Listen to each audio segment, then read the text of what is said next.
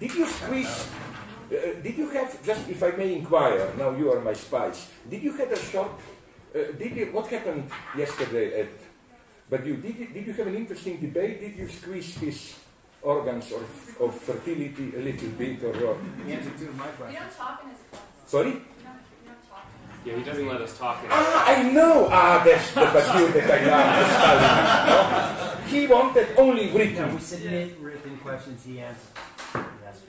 Yesterday. But then he, the last day he will. Because he told me that he did one session, but that it took uh, all the time only to answer, I don't know, 8, 9 or 27 or what. Seven, six Yeah. or seven yesterday.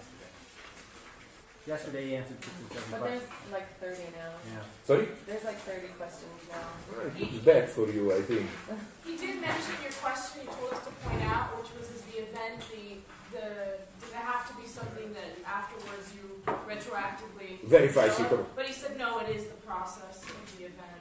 Yeah, but, but again, but that's the point. What does he mean by process of the event? Because he explicitly says, he emphasizes this all the time that an event is something momentary evanescent.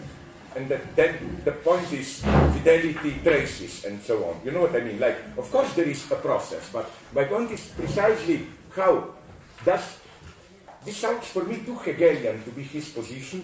The idea that, put it speculatively, the event is nothing but its own process, no? No, he has a gap there. He always emphasizes that event is like a momentary flash, and then you have the problem of fidelity. I don't think he would have accepted. Uh, except, no, no, no. Again, let me be very clear. I'm here on his side. I share the same problems in a properly Hegelian way. Uh, I think that precisely these oscillations are very productive. I think a theory gets interesting precisely when you you are forced to be inconsistent and you know you look. I mean, theories which just function smoothly are are totally are simply not interesting. The same is when we were talking about it, for example, in cognitivism.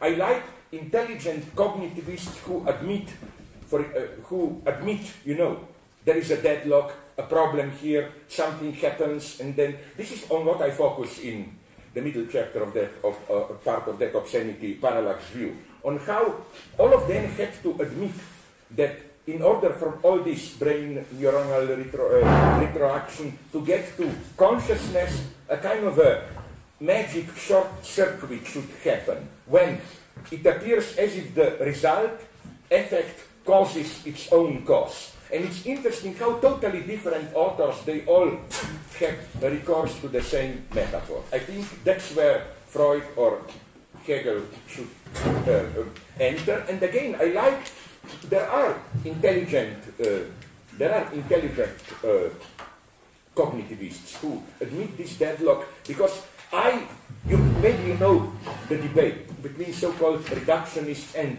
the great idealist guy is David Chal- called? Chalmers. The great, no, who simply thinks that that uh, he has a point, but I don't take his point. He, his position is, to put it very simply, that there is that there is a way, of course, all conscious activities, even the most complex ones, of course, you can somehow reduce them to uh, uh, neuronal processes and so on. But his point is very nice. He says the problem is not complexity. He rejects, and I totally agree with him here, the idea that we can have a stupid automatic mechanism as long as the tasks are relatively simple. That you need consciousness with a certain amount of complexity. I don't think this. I think first, if anything, uh, consciousness, as every neurobiologist will tell you, consciousness is an operator of simplification. Consciousness simplifies. And I think if there is a, my dogma is twin here, and I don't know if they were just flattering me, but when I had a debate, I mean private debate, not big public, with some neurologists, they, I will be very modest, I don't want to boast too much, they pretend that I don't know what they were talking after I left. Maybe, ooh, that jerk, good that we got rid of him, but at least face to face they pretend that they were interested that there is something in it, namely in what? I, said that my two basic dogmas are A, that it's not complexity, it's quite the opposite, the simplification. You know, this is what Badiou meant, probably he explained it also to you uh, during his classes, this crucial point, what he calls of le point, the point. You know, you have a complex situation, then at a certain point you should say a decision, yes or no. This brutal reduction. And also, for example, when you have a complex situation, the true work of intelligence is not this. Uh, here, me and Badiou, that's our private joke, like to make fun of, unfair a little bit, of Derrida. He says that the, Derrida's basic dogma is always, oh, but the situation is a little bit more complex, you know, like, it's not like this, it's more, no, of course it's complex, but this is common sense stupidity, how should I put it, no? The, the, the act of consciousness is precisely when you have a complex phenomenon, and of course in real life everything is complex, to isolate one feature, to say, but it's really about this. So that again, consciousness is an operator of simplification. All that complexity, your unconscious, not even in the Freudian sense, in the simple sense of, you know, what goes. Sorry? Non-conscious. Non-conscious, yes, can do. And second thing, and that's what interests some, did interest some brain scientists I spoke with, is my idea is that, uh, I based it on a very simple analogy, that consciousness is at its zero level, it must have emerged as a consciousness of a failure. In the, you know, in a simple sense, you are, for example, writing. You write it automatically. It's totally ingrained into your neuronal reflexes. You don't think about it. When do you become aware of it as such? When something doesn't function. At that point, oh my God, you know, you notice things when they don't function. And my idea was simply to generalize this radically. What if consciousness as such is originally linked to some ultimate failure? Maybe Heideggerians would have said death or some failure, non-functioning and so on. So that again, I want to this, because you know why? This is, I think, the only way to avoid one of the good argument of uh, those who, of Chalmers and those guys, who have a very good argument against these people who try to prove that consciousness can be reduced to neural processes. What they prove is, let's say, they take a very complex activity and then they prove it that you can account for this activity at the purely material level of neuronal interaction, whatever, that you can reduce it. But then a question remains. If you can reduce it, why then consciousness at all? You know what I mean? The better you explain complex activities through neuronal mechanism, the more the enigma remains. Why do you need to be aware of it? Why? I mean, why doesn't it simply function as a kind of a complex computer? What is the function of awareness? And I don't think that uh, they usually then, even with Dennett, whom I otherwise appreciate, I don't agree here, he tends to play the card of complexity.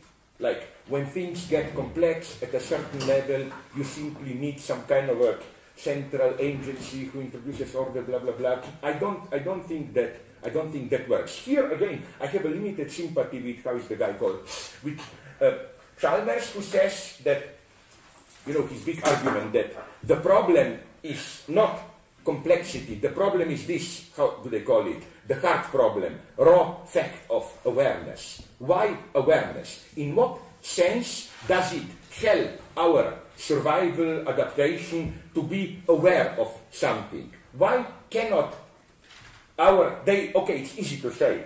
For, let me take an example. You can say, my God, I walk around, I become aware of an uh, oh my God, I will be evil towards you. It's my nature. Sorry, don't take it personally. I like that Scorpio, you know, who bites the frog in the middle of the stream, even if he will die for it. Let's say I walk on Sasfe, I see one of you. My reaction is, let's take a tour so that you don't ask me some stupid questions. So, sorry, it's my nature. What I want to say is that uh, now you will say MS functions as a survival mechanism and so on, no? Uh, how it helps me survive. But then I can say, but still, it's not clear why should I be aware of it? Why can't we do it as a simple blind mechanism which perceives the danger and gives the signal take? You know what I mean? The raw fact of awareness is an enigma.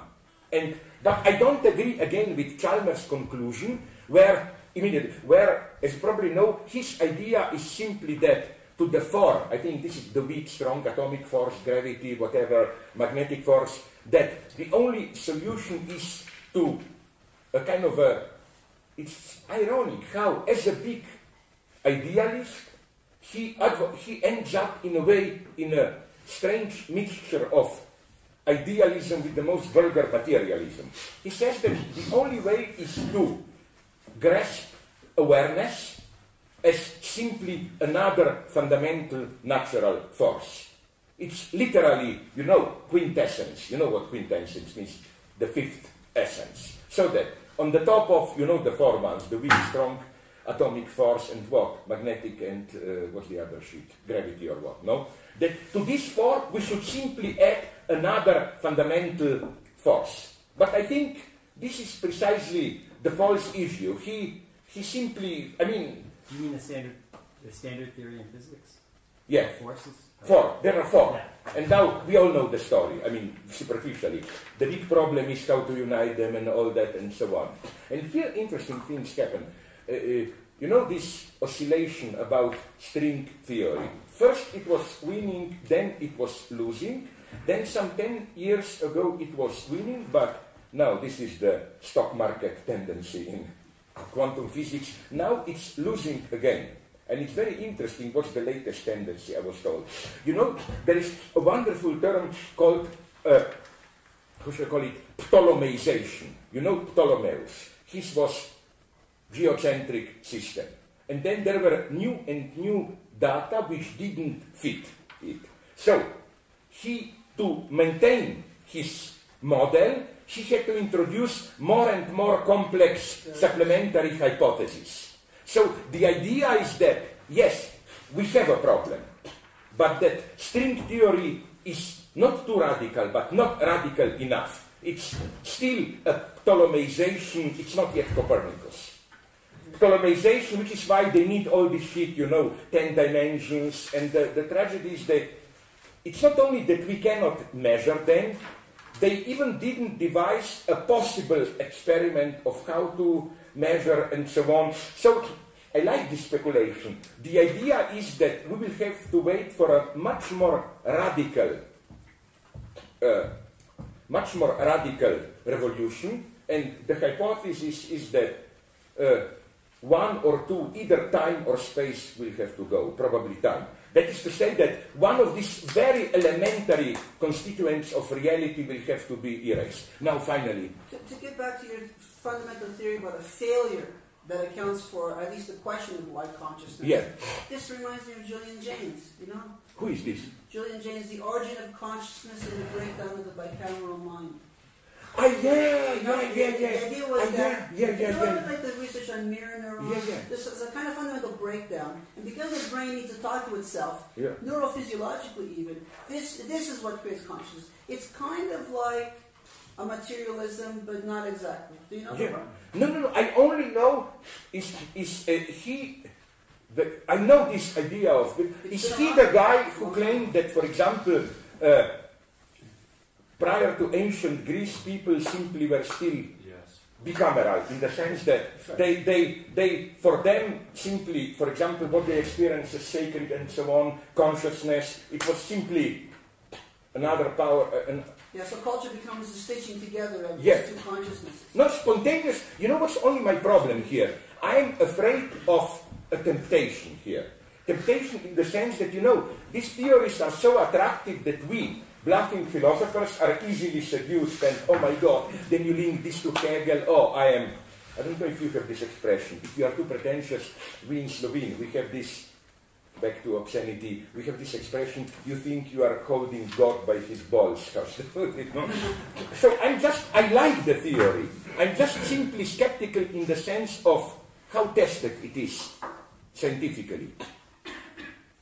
I know that wonderful things, Catherine Malabou, that Hegelian brain scientist, convinced me that wonderful things are going on now in brain sciences on the top quality. Uh, especially about this, we all know this so-called plasticity of mind. No, Neuro, Not- yeah, neuroplasticity. no, yeah, not only this vulgar plasticity in the sense of transfunctioning and so on, but all the stuff which makes it very easy and nice for a Hegelian like her to. So if you want a good book on Hegel, again, look at it's published by Princeton University Press. Okay, the title is The Future of Hegel. What's And it- name again? Malabou, M-A-L-A-B-O-U. Catherine Malabou. Uh, it's translated in English. What's also very good is that it has a long introduction, which was originally in French, a review of the book, a long introduction by Derrida, which is a wonderful text. You can see that you cannot oppose in this simplistic way Derrida versus Hegel. Hegel, total metaphysics, everything is swallowed by the by the idea Derrida, no, something remains, and so on. Derrida is almost, she almost reconverted Derrida to Hegel, because Derrida was, if you read him closely, was all the time much more ambiguous towards Hegel. For example, a standard deconstructionist would tell you the basic mechanism Hegelian of is Aufhebung, sublation. You took something and you elevate it, internalize it through idealization. But then it appears that the basic motive of deconstruction is but this sublation, the reduction of the otherness through mediation, internalization, never fully functions, there is always a remainder, and so on. So it appears as if the final, sorry, the ultimate push topic of the Derrida is precisely anti-sublation, anti-Hegel. But no, already somewhere in his early works, I don't know where, forgot, Derrida says that sublation, what Hegel calls Aufhebung, is so close to difference that the line is almost imperceptible sometimes. So again, Derrida always emphasized that he even says sometimes that maybe Hegel is not the ultimate idealist, but on the contrary, the point where metaphysics comes closest to closest to, to, to deconstruction. No? no, no. Okay, but listen, we get lost here. Let me do some work. Hegel today, and maybe a little bit tomorrow, and some ethics. Okay. So uh, I want to begin with again the basic difference between this kind of organic evolution and what Hegel means by a dialectical process. Organic evolution is, to put it very simply, a self deployment of a global universal principle at all levels. At the individual level, you have an organism. Of course, everything changes, your stuff changes, you are in contact, but through all these gradual changes, the organism survives. This, you know, like you have a certain, we cannot say universality, but encompassing entity, the one, how the organic process is how the one survives through the continuous generation, uh, corruption, and so on. Things change all the time so that they remain the same, how put it, no? And even if we move from individual level to the higher level of a species, you can say it's the same. It's that individuals die, are born, struggle, but through precisely through this very constant dynamic process, the species remains the same, sustains itself. And this is what people usually understand by dialectics. How you don't have, on the one hand, the stability of some universal principle and then the irrelevant empirical movement, but that an idea is alive precisely when it maintains itself through its dynamic. But for Hegel, this precisely is the limit of nature. In this, okay, now you will say, but also in nature, a species can vanish. Yes, but then it's simple external negation, Hegel would have said. It's not an inherent negation. Like, I reproduce myself, then a stronger animal comes, eats me up, or an asteroid hits me, I die. Okay, but this is Hegel would have put it totally external contingency. It can happen, of course, but it's uh, irrelevant. Uh, the principle, again, of life is that the universality or the one remains by itself through the other. You interact with the other, and it is this very interaction which sustains you as the one. And of course, then this sounds very dialectical, like, oh my God, you see how it's the very change which allows me to remain the same. The moment I no longer change, I die, I'm not even the same, and so on and so on. But this is not what Hegel is about. Why not? For Hegel, there is something quite different which goes on in what he calls spirit, human history. Uh, it is, imagine it like this. If, oh my God, I take this, what, what is this? In one. No. no. Why not? Are you doing something dirty like Wolfgang, fuck off, and so on? you will not be able to. uh, I like Wolfgang, but he pretends to be liberal. You know, he always accuses me, you are a proper Stalinist. But then, did you notice how, from time to time, you know, he is from East Germany, no? He denies it now, but the Stalinist. Uh, uh, uh, uh, how you call it, uh, discipline, blah blah. How then all of a sudden when you talk, all of a sudden you get a trace of this harshness. Like yesterday, did you notice how when we were talking about Adorno Habermas, and he said, yes, Habermas ein Verräter. This is very hard to say. This is this brutal, a traitor, you know, like all this gentle Wolfgang, you know, or uh, this Lassen, Gelassenheit, and then uh, Verräter, and so on. I love this. Well, I told Wolfgang he needs more of that. okay, uh, so again, here we have the one or the same. Life is this, how? And here we have continuous changes. Life is this, how the one maintains himself through the very process of changes. Again, as I told you at individual level, you, you have to change to interact precisely to remain the same. Uh, and again, people usually think this is dialectics. You see how sameness and unity are connected. The only way to remain the same is to change, blah, blah, blah. Uh, with Hegel, something different happens. Let's say we start with one. We have a process. But then, as I developed yesterday, you remember when I said how an idea in its realization undermines itself. We have one, an idea. I want to be this. Then I realize myself, in particular life, and the idea itself dissolves, and another element as it were, takes over. The change is at this level for Hegel. The change, the universal itself, it's not just it's not just the medium which remains the same. The changes are at this level, so that uh, we people usually say, but it all remains with Hegel within the same totality. The subject externalizes itself, then it swallows back the otherness, and so on. Yes, it, the idea comes back to itself, but to put it in vulgar terms, it's no longer the same idea. The idea, this disappears, and through the process, another idea comes up, which idea which was previously just a moment here. What do I mean by this? For example, take, take uh, Marx puts this in wonderfully simple terms. Take the relationship of money and capital.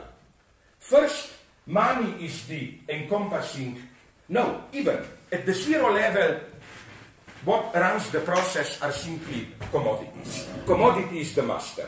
You produce something that you want to exchange. And money is just a subordinate moment. No? In the sense of, I don't know, I produce something, you produce something. We, we exchange it, but then it gets too complex. What if you have something that I want and we need a mediator, money, blah, blah. So it's money. Here, at the elementary level, money still appears to be a subordinate moment.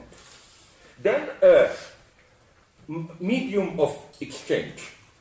then something happens with capital. It is that money, which was previously a subordinate moment, becomes the subject of the process. It's no longer commodity, money, commodity. It's no longer that, you know, this, again, as Marx put it, in a simple pre capitalist exchange, the movement is commodity, money, commodity. I sell something in order to buy another thing. With capital, money, which was just the subordinating mediator, becomes the subject.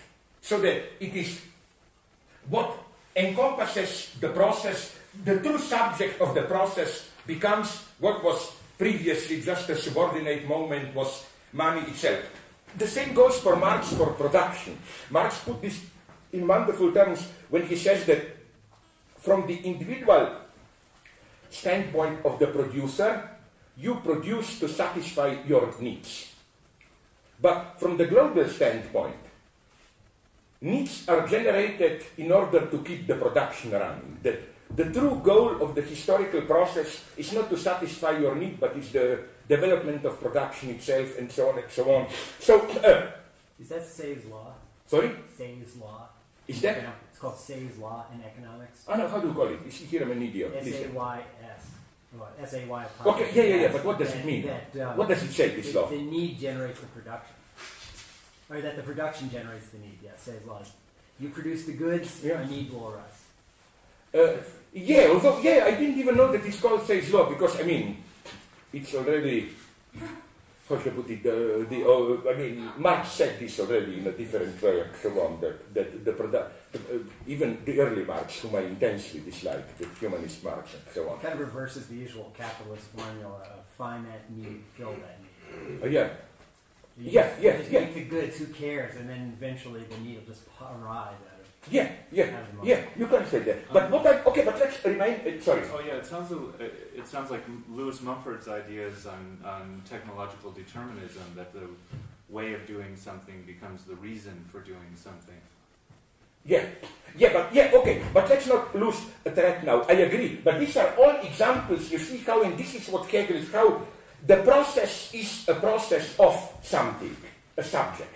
What happens for Hegel in spiritual, properly dialectics is that it's not only that the same reproduces itself through changes, is that the very encompassing unity, as it were, of a process changes. What, you know, something which was previously a subordinated moment becomes the totalizing moment. So what happens in history, it's not that a totality differentiates itself. No, that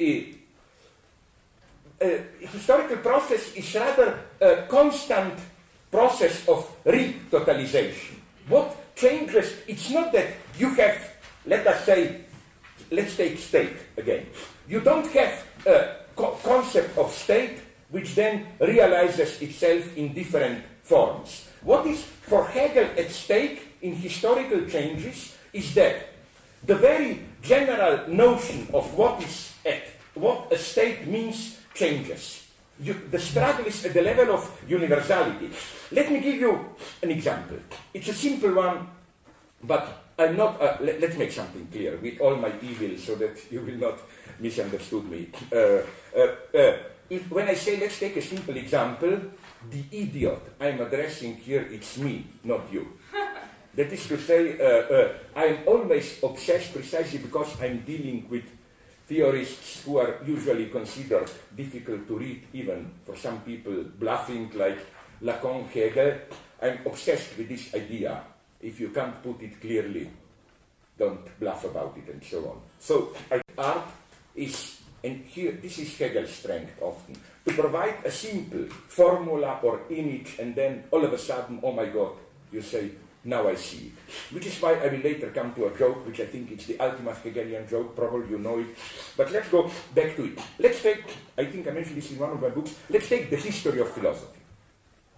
You cannot say, uh, this is what I mean, and Hegel means with either concrete universality or this change at the le- very level of, uh, uh, uh, uh, of universality or historicity proper. When you read an introduction to philosophy, you usually get, it's a very simple point again that I will be making, you usually get some kind of uh, uh, qualifi- uh, some kind of general classification. It can be of philosophical disciplines, or it can be of different orientations. You can say, what would be the usual thing to say? If we, that we have today three, four main tendencies in philosophy. We have different modes of analytic philosophy, more traditional philosophy of science, language analysis, or now more cognitivism, brain sciences, we have phenomenology, we have deconstructionism, we have versions of German idealism. So you simply differentiate, but you know where I challenge you? This would be the Hegelian challenge. If you look at it closely, you will see that no such mapping is neutral.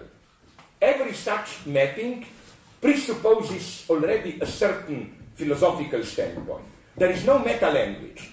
It is clear that, for, for example, usually such a distinction of philosophy either has an analytical bias where the story is, and they can be very arrogant today, the story is that only with contemporary analytical philosophy, post classical, not that logical empiricism, but this contemporary cognitivism, philosophy simply became another positive knowledge science. So that the gap is continental philosophy is poetry, it can have interesting uh, metaphoric insights, but a Heideggerian would have put a totally different accent that analytical philosophy is not a proper philosophy at all. It's basically just some kind of positive description that the task of philosophy is to think, to reflect on, I simplify it, what Heidegger calls Ereignis, event, or Lichtung, uh, in the sense of opening, uh, clearing, the way the meaning of being, being is disclosed to us. This kind of a ultra transcendental reflection of what historically for us today means something really exists, being, and so on. So for him, that's not. So what I'm telling you is that is that there is no neutral classification. That uh, how should I put it? Each philosophical orientation is not only itself, but it's itself and a certain view on the totality. And the point is that you cannot step on your own shoulder and give a neutral classification. Every classification, each, uh, the totality of philosophy appears to you differently. If you are an analytical philosopher, if you are a deconstructionist, if you are a deconstructionist, the big divide will be between, you know, this constant attempt how to overcome metaphysics. Their story is there is a certain metaphysical closure, and then the measure is how much did you break through to some other sphere, which is why, and here, Badiou once wonderfully annoyed uh, Wolfgang, where Wolfgang was attacking in one debate years ago, uh, these stupid evening talks, me and Alain as being too dualistic, you know, you still think in old metaphysical category, uh, uh, this, that, dualistic, but he says, no, today we live in a different era, we are entering different domain, post-metaphysical, blah, blah. And then, of course, Badiou, in a very nasty way, said, so your dualism is dualism and non-dualism. It's a self-referential dualism, which is even a strong, uh, even a stronger one. No? Uh, also, I remember uh, this was a nice story. Oh, it was so evil. She was so mad, although I'm friendly with her. Uh, Avital Ronell gave a talk. Some, maybe some of you were there some four years ago, I think, where on Wagner and Nietzsche. And her point was uh, that uh, the, the greatness of Nietzsche was to find the strength to betray Wagner, his master teacher. And then she went into all this poetry of how the creative moment of thinking is the betrayal of the master. No? And then, uh, with one bitchy remark, Badiou uh, ruined the show. He just asked her, okay, where is your betrayal of Derrida? And then it was incredible how this simple remark, there was also the other, how is he called, uh, another deconstructionist follower of Derrida, I forgot his name, the German guy, who was there. And uh, uh, Avital's answer was to immediate restore to what Badiou would have called paraconsistent logic. Yes, it's not really always, there are exceptions. then, uh, then, uh, then some, uh, how's it called? Some, something, the deconstructionist did a very desperate move. He said, Derrida doesn't need this because he is so creative that he is all the time already betraying himself and so on. No.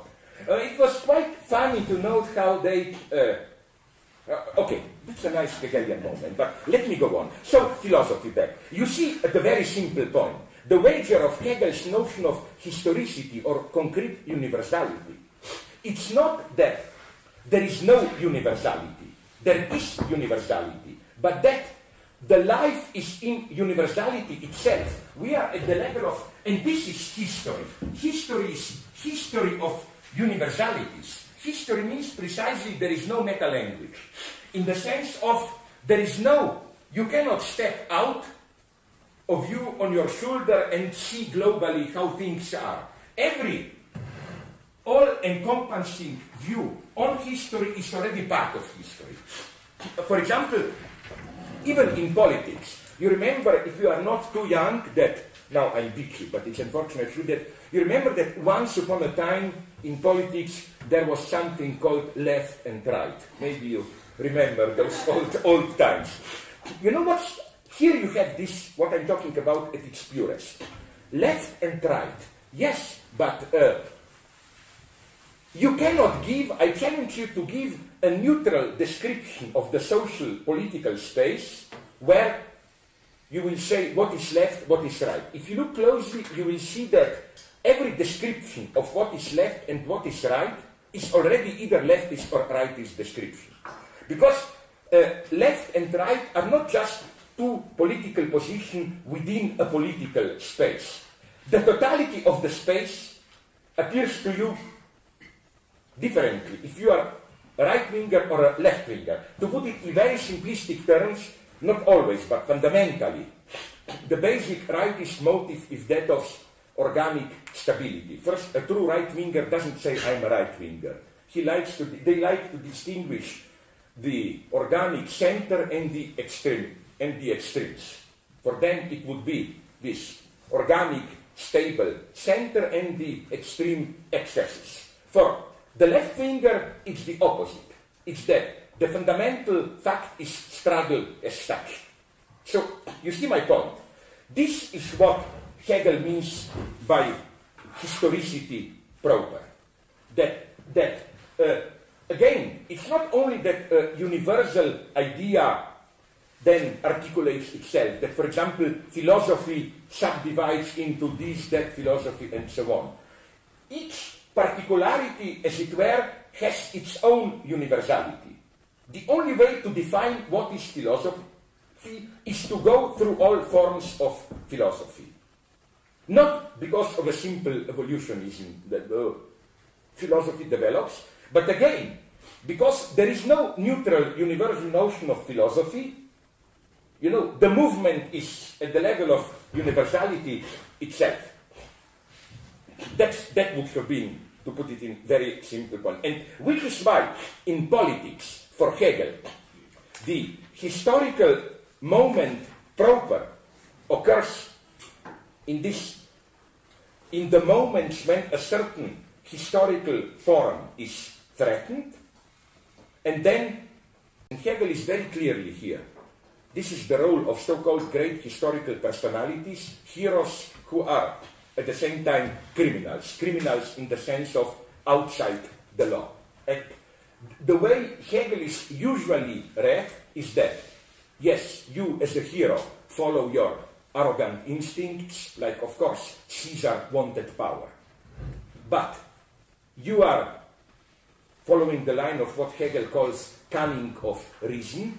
You are an unconscious tool of a historical reason. You think you are following your narrow motives, egotism and so on, but in reality you just uh, you, you are just an instrument of the higher rationality, reasoning, history, and so on and so on. I don't think it, I don't think it works as such. It works like this in Hegel. I think we should here take into account what I already said and rather see uh, the process as much more open. When a certain historical fo- forum is falling apart, there is a moment of genuine contingency. And then the hero does something, and if he is lucky, you have here following what in his wonderful text, you should read him, he's not an idiot, the guy who died, the British philosopher uh, uh, uh, Bernard Williams. You know what he calls moral luck. This is a deeply Hegelian idea. The idea that, that uh, even in morality, uh, you cannot in advance measure the ethical status of an act by the purity of intention, whatever, that it depends on the very ethical status of an act depends on how it turns and so on and so on. So again, Hegel's idea is rather that something which is a contingency may, through a repetition, then establish itself as necessity. The example here would have been precisely Caesar. You know, Hegel uses this nice paradox that Caesar is at the same time the name of an individual and then it became a title. That's for Hegel the function of repetition. First you do it, you fail, but you return as universality. In order for a thing to assert itself as necessity, it has to repeat itself. True. Again, first you have a person, Caesar, then it's repeated as a title. And in a wonderfully funny way, Hegel goes through history giving other examples of how Napoleon also had to lose twice. First in 1813, then in 1850. No? So that his lo- lo- was, uh, loss was a necessity. So now let's go on. What does Hegel means by this uh, retrospective character of the meaning of our acts? That's again, now I will do a little bit of Antigone, because that's Hegel's basic insight that uh, Hegel is not an intentionalist. His position is extremely interesting here, very modern, if you want. Hegel's point is not you do something that, you know, all this game of intentions. You intend to do something that, for Hegel, the meaning of an act arises only through the act itself. For Hegel, the rule is rather that you intend to do something, and it's only through the meaning, uh, sorry, through the act itself that you discover retroactively what you really meant to do. Meaning is not pre existing. Hegel is not here, in this sense, an internalist. Hegel is totally opposed to this false hermeneutic idea of uh, what do I know? What did you mean with that? I would have to know your mind to know what did you mean it. No, for Hegel, you yourself don't know what you meant. You wanted something, but it's through the act that your that it becomes retroactively clear to you what you meant. And again, in a radical reading of Hegel, I claim this doesn't mean that somebody else does know. That you know, that you are just a tool. You think you are doing A, but some divine intelligence, reasoning history controls it. No, it's contingency. Reason of his, it's, it's, it's, it's history is, as Hegel would, as uh, Gould, Stephen Jay Gould, the Marxist Darwinian would put it, one big process of exaptation. Hegel, I think, is the arch theories of exaptation. You do something meant for a certain goal, it's exapted, it's, but in an in an improvised, open way. I will try to prove this to you now by taking the big example from phenomenology, Antigone. It is so elementary that I didn't want you to, uh, to give you the literature, but if you want, tomorrow I can give you some parts of Hegel which are worth reading. I prefer this arrogant way. Not you read Hegel, then we interpret me. I tell you what to look in Hegel, then you read Hegel. The mo- Explaining. Sorry, yeah, yeah, yeah. Okay, uh, so for Hegel, what is crucial, as you maybe know, is the passage from tragedy to comedy. Comedy is for Hegel the truth of tragedy. He doesn't mean the usual thing that tragedy is not serious. The way Hegel is interpreted here is again in a false pseudo-dialectical way. People usually think like this. Once you are caught into the action, you participate, it's tragic, it's the real struggle. But then, from the position of the universal idea, you see how all these struggles are just moments in a global unity. So this is wisdom. How, oh, we fight our struggles, but you know, all these ridiculously stupid proverbs like, aren't we only elements in some higher theater piece written by God we don't even know what, and so on and so on. I hate proverbs. I think proverbs are the stupidity of language embodied. What are proverbs? Whatever you do, you always find a proverb to justify it, I claim. Let's say I'm doing something which is a little bit risky. I succeed. What will be your reaction if you are stupid? I'm not saying you are. Uh, probably you will tell something like, I don't know, it means to me we have proverbs like only those who risk profit or whatever, like proverbs justifying the necessity of taking a risk. Let us say that I fail. Oh, you will have again. I don't know, we in Balkan, at least in Slovenia, we have a nice proverb, this skeptical. It says something like, you cannot urinate against the wind, you know. And incidentally, if you talk about uh, slips of tongue which produce obscene effects, this is my favorite ultimate obscenity. Once I made this point in Paris at a seminar by Jacques-Alain Miller, and I wanted to make this point again, and I wanted to translate, of course, it was in French, into French, this. You cannot piss, urinate against the wind. I confused the uh, French words, and I confused shit. I, instead of on ne peut pisser, I said on ne peut chier. You cannot cheat contre le vent. And Miller was scared. He, he just looked coldly at me and said, the wind must be really strong in your country. I know, these were nice moments of my experience there. Okay, but uh, uh, let's, okay, uh, uh let's go on. So, uh, uh, it's not this position of wisdom that Hegel means by the passage from tragedy to comedy. He means something else. Uh, what he wants to illustrate, apropos Antigone, is again precisely this retrospectivity of the true meaning of our acts. You do something, retrospectively you discover, but for Hegel this discovery is constitutive. You get my point. It's not that some higher intelligence knew from the very beginning. No, there is no reasoning history in this sense. Reason is always retroactive. You can tell a story, but only afterwards. Okay, uh, what's Hegel's point of Antigone? Uh, Antigone, for Hegel, deploys what happens when a subject acts upon the premises of some, what Hegel calls ethics of immediate substantial custom. Uh, uh, what the idea is that you know how Antigone acts confronting Creon. It's not a reflective acting. It's not the idea.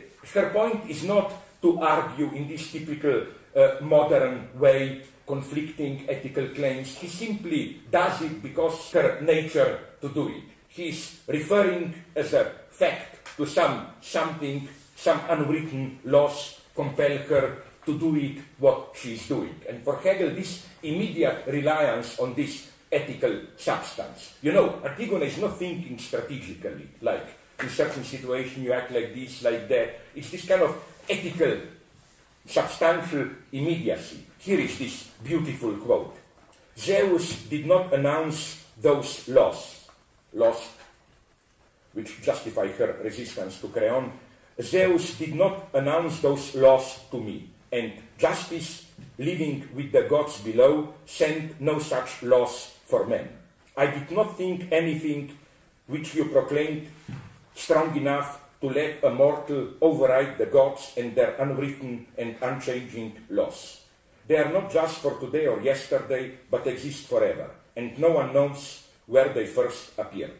So I did not mean to let a fear of any human will lead to my punishment, punishment uh, uh, among the gods. So again, her position here is what Hegel calls immediate ethical substance.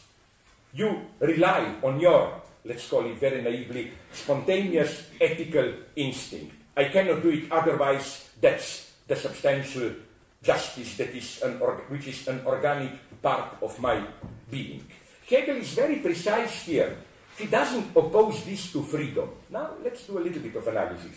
Hegel is not saying that Antigone is, it, as it were, dominated by some compulsive mechanism. No, no, this is already the modern notion. If you experience something as some kind of a blind mechanism which compels you to act in a certain way, it means you already have a minimum of distance to experience it as something externally imposed. Which is why Hegel is totally right to say that this idea of l'homme machine, we humans are just victims dominated by some objective mechanism, this is a typical position of modern freedom.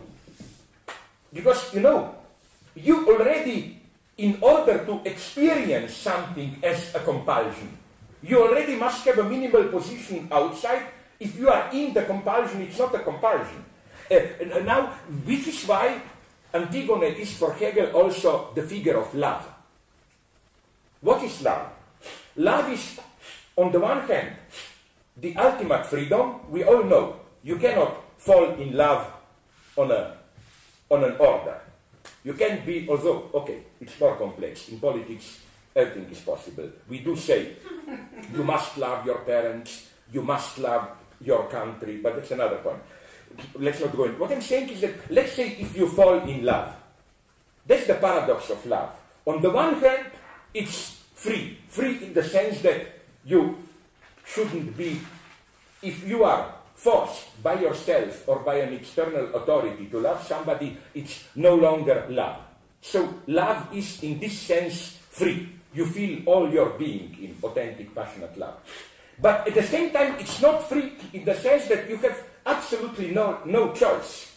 You know what I mean? Like, you cannot say, no, I will not point out so that you will not, you must already probably have a long list to report me to some politically correct committee or what. I don't want to act. But okay, let's. I will look up. Okay, uh, you will know. Uh, uh, you know, if I say now I want to fall in love, it's a lady there, there, there. Let's compare. The moment I approach, it's not love. Love is always the choice of love is always retroactive. In authentic love, you never know when you fall in love all of a sudden, retroactively, you discover I am in love. You cannot, the now is never here. And here you have, I'm so sad we don't have time for it, the most subversive, beautiful speculations of the other great German idealist, uh, Schelling, who goes into this how uh, the highest freedom is always unconscious. Namely, contrary to the common sense, which tells us free acts must be conscious. For Schelling, the ultimate freedom is unconscious, in the sense of this fundamental decision, which you, with your conscious ego, like fundamental decision, like the choice of a love partner, for example, which is contingent, totally free. Like love is by definition contingent. You never know in whom love can be totally, you never know in whom you end up falling in love. But the point is that it is necessarily experienced as something not even blindly imposed. It's simply your nature. You cannot do it otherwise. And I like this Schelling's nice totalitarian view. His idea is that even if you have no choice, you are still fully responsible for it.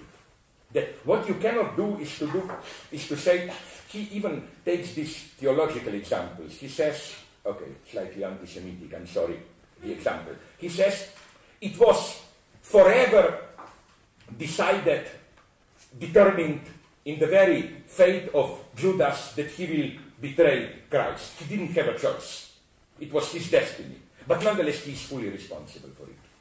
And then he makes a much more appropriate, not such a stupid anti Semitic, concrete example, and it's true. When he says that when you encounter a truly evil person, and I did encounter some of them, it's true, you can see that their evil is part of their nature. They simply are like that. But nonetheless, they are responsible. Okay, Schelling's uh, solution of this enigma, which you find already in Kant, is a wonderful one. Is uh, a kind of a transcendental a priori act. It sounds idealist, but it's not. It's very close to what in psychoanalysis we would have called the choice of the fundamental fantasy. That uh, in some kind of atemporal, a priori act, we are, as Sartre would have put it, responsible for our project, for what we are. Of course, in our temporal reality, we experience this as our nature. You cannot change it. But fundamentally, at an unconscious level, we are responsible for it. And this is how also Freud says, when, you know, Freud already answers this boring Foucauldian reproach before Foucault's time, of course, that uh, psychoanalysis is comparable to confession. You have to confess your blah blah. No, Freud says uh, psychoanalysis is much worse. In confession, you are responsible for what you did for blah blah. In, uh, for what you know, you should tell everything. In psychoanalysis, you are responsible even for what you don't know and what you didn't do and so on. No, because again, it's this. Uh, let's call it choice of fundamental fund. But okay, uh, now let's go further. Here, you can see the difference between what Hegel calls the substantial ethics, this naivety of ethical substance, where you simply act like this because you cannot do it otherwise. And the modern ethics. The modern ethics for Hegel is the paradigm of modern ethics is Immanuel Kant.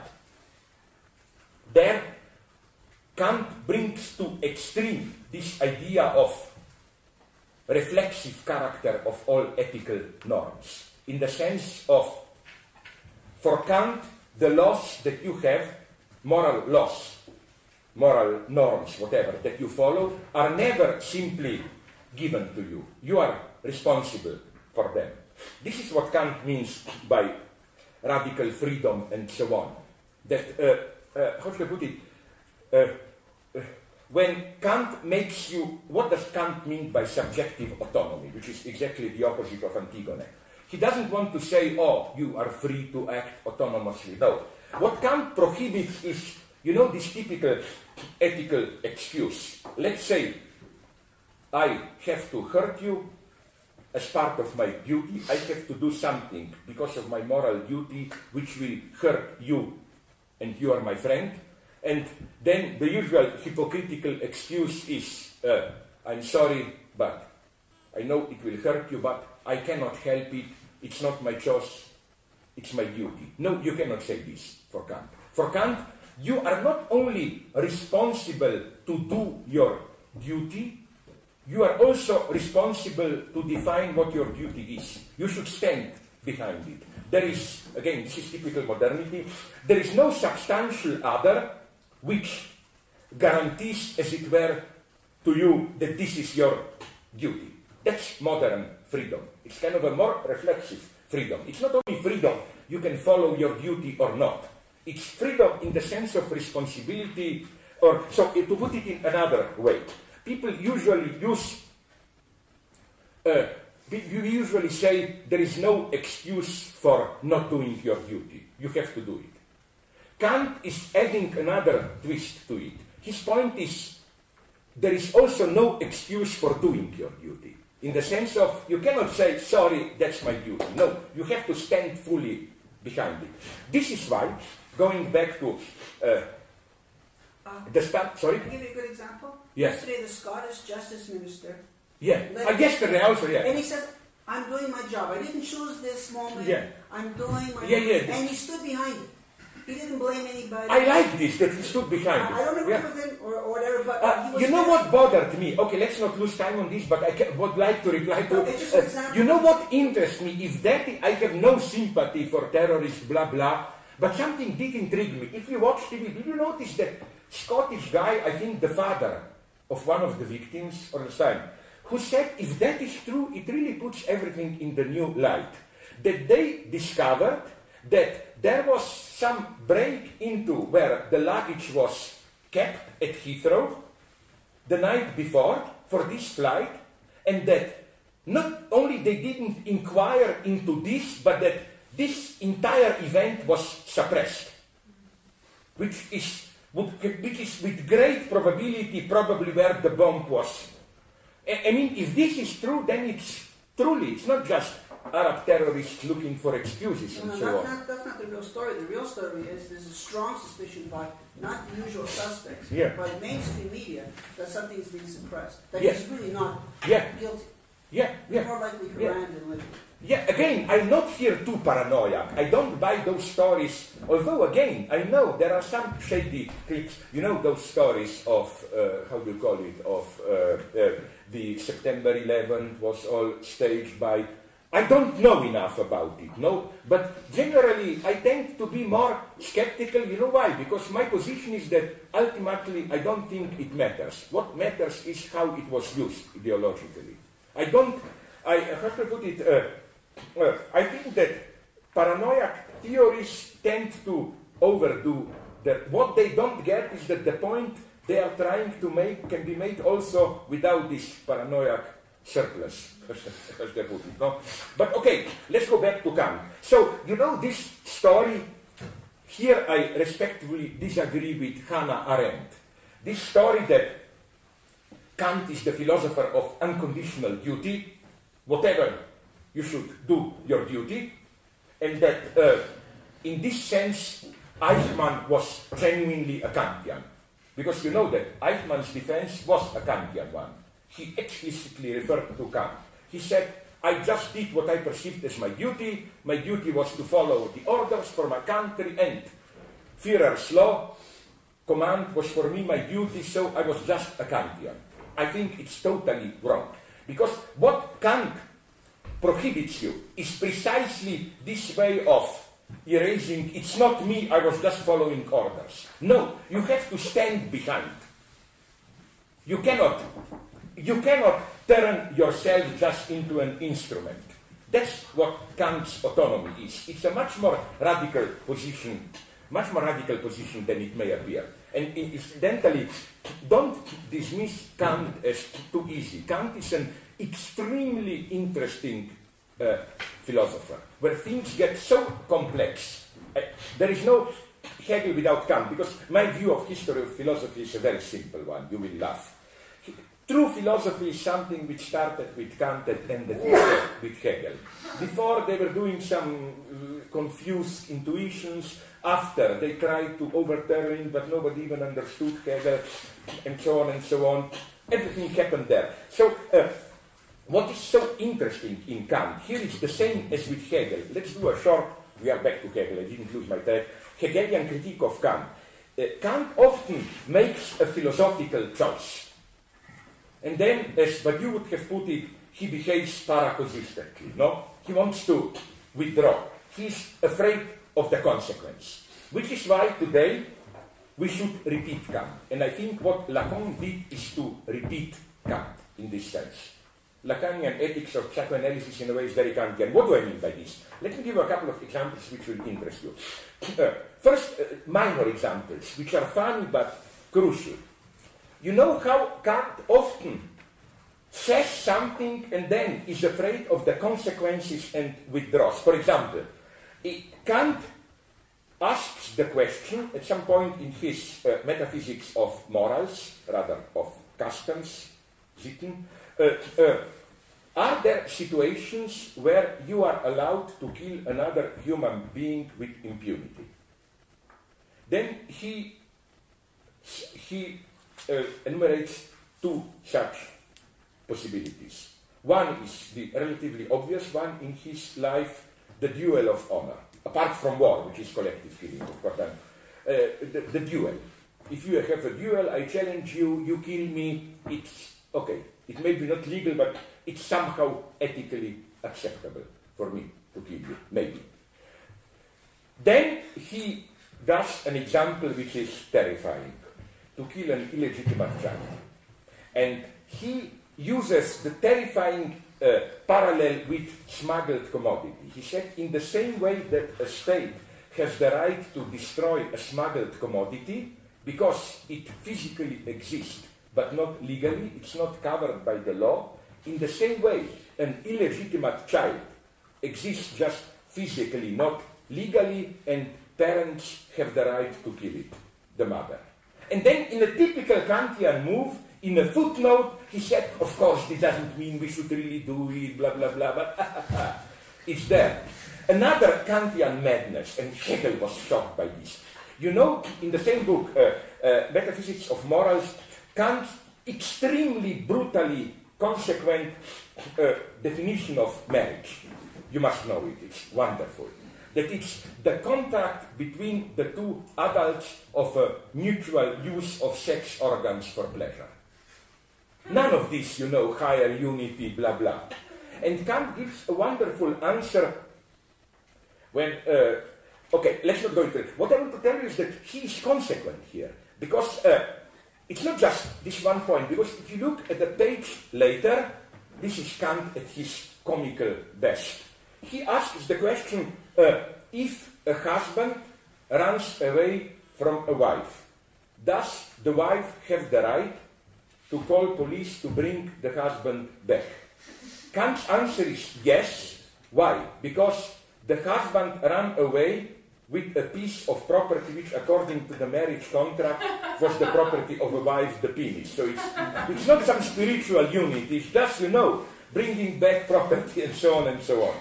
Uh, now, let's go to more serious waters. What, what did Hegel answer about the contract?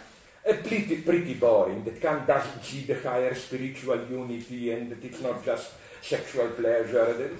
This is Hegel at his worst, I claim that. He plays this. Uh, all the spiritual unity stuff and so on. Okay, but then uh, where things go really great is in what is maybe the best, the most provocative Kant. The late Kant, his, right, his last big book on, it's called uh, uh, Religion Within the Limits of Reason Alone, where he as you probably know, proposes the, this strange category of, and you will see immediately why the oscillation is crucial, what he first calls diabolical evil. What's his problem then? His problem is that you can be, uh, there are elementary forms of evil which are simple egotism, like, I don't know, Uh, I don't know, you have money there, I push you away, I steal the money. Why? Because I want the money for profitable reasons or whatever. I, sorry for tasteless examples, I rape you for pleasure. I humiliate you to win or whatever.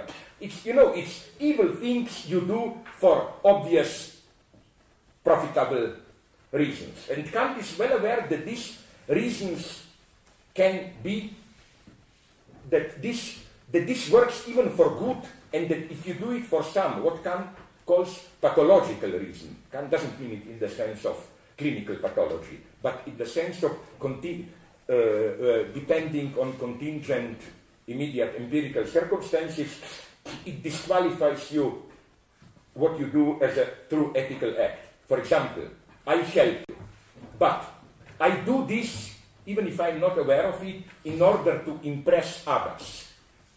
Not that what really pushes me is how nice I will appear in the eyes of others, or even a step further. Even if it's only that it makes me feel well, that I will admire myself, it also disqualifies it. So then, for Kant, uh, a true ethical act must be done, that's his famous definition, purely autonomous only for the sake of duty. You did it because you knew you have to do it, because it's your duty, not because of any profit, even if it's a very sublime profit of feeling well. Then Kant encounters a problem where he asks the question, but is it possible also to imagine a radical diabolical evil along the same lines. An evil which you do not because of any profit that you will get from it pleasure, power, humiliating the other, whatever, but just for the sake of it. That you are, as it were, evil out of principle. And here again he oscillates. He starts by affirming it, but then he quickly, not explicitly, but if, follow if you follow closely the text, you can see it, he gets the terrifying consequence, which is that if you allow for an evil act like this, radical evil, then it is undistinguishable from the good. Because Kant defines good as something that you do just for the sake of principle, not for pathological reasons. Not because it brings you esteem, pleasure, money, but just because you have to do it. Now, if you allow for this kind of radical evil, the, and in this sense, here are things get complicated. Uh, this is why Kant then is forced to save his notion of the good, is forced to proclaim that this kind of diabolical, radical evil is not possible, evil done just for the sake of it, but that he then quickly reinterprets radical evil not as an act which is done just for the sake of it, but as, you know, which would be maybe, it's more complex, the, one of the definitions of this kind of diabolical evil. You know, uh, that's why, and here we are in these waters. Milton, Paradise Lost, you know that famous statement by Devil, evil be thou my good. So you do evil because you treat it as the supreme good, not for any pathological profit and so on. So then Kant reinterprets radical evil as simply a radical tendency in our human nature to do evil. Just that evil is not just kind of a contingent element, some of us have it, some not. It's an, something that cannot be eradicated, an eternal constitutive propensity of our being, which totally, which of course makes it much more inoffensive. What's Kant's problem? This is why Lacan then, maybe you know the line, proposed that Kant with Sade. What does Kant, Kant aim at? Why is this? Because for Lacan, when he says Kant, Sade is the truth of Kant, be very careful. Lacan's point is not Kant was secretly a sadist. This is the standard reading. Know that beneath this Kantian duty is this sadistic pleasure. Haha, you have to do your duty even if it will be a catastrophe. This kind of a superego. You know, like uh, the proverbial school teacher who beats the children, his pupils, and says to himself, Oh, it makes me cry, but I have to do it. It's duty, it's for their own good, but really it's for your sadistic deep pleasure. This is how Kant's moral rigorism is usually. No, what uh, Lacan claims is that it's not, it's not Kant who is a sadist, it's Sade who is a Kantian. That is to say, Marquis de Sade's injunction of this unconditional pleasure is beyond the pleasure principle. It's somehow, it's in a way a choice of evil for the sake of it. And I, as I repeated in two of my books, you know which is the best example of this? I cannot restrain from repeating it. Do you know Don Giovanni? Not earlier version, there it's more complex, but Mozart's opera. You know what happens at the end when the stone guest arrives and confronts Don Giovanni? Read it carefully, the libretto. The stone guest is not there to punish Don Giovanni. He comes there to help him. He basically tells Don Giovanni, Your life is at an end. You will die now. I give you a final chance. If before dying you repent your sins, then uh, you still can be saved. If not, you go to hell, you will burn forever. What Don Giovanni does is he said, No, no, no, seven times. I don't repent. But look, this is pure ethical act. Because Don Giovanni knows he has nothing to gain by remaining faithful to his sinful life. He is at the end.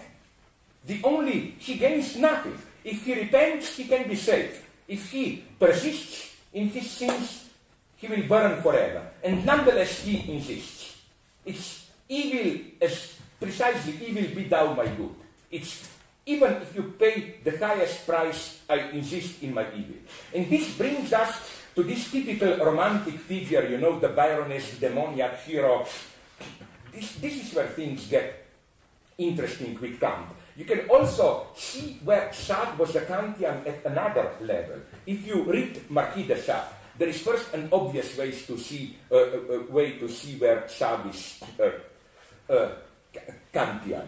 I mean, like one of the most boring books that I've read, which is why I didn't read to the end, is that 120 Days on Sodom. No, you know how it gets more and more purely formalized. Up to number 100, there are at least some descriptions of the acts. But then around 2 300, it gets more and more a purely mathematical permutation. Like, take a cow, a dog, two young ladies, and two boys, and they screw in this way. Then the next one, take one cow, three boys. It becomes of, how to put it, it's purely intellectual, cold. It's the coldest thing you can imagine. There is no earthly passion in it. And to go on, if you read Sade carefully, you can see what's his problem. He starts as a primitive naturalist. He claims that uh, we have a nature which not only wants to create but also wants to destroy.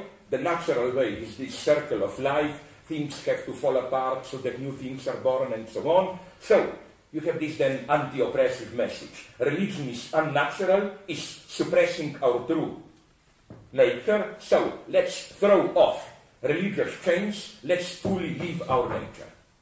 But then, in a much more interesting way, Sade gets the point that in this way we just exchange one chain, one slavery for another. We are no longer uh, we are no longer slaves of God, but we still remain slaves of nature.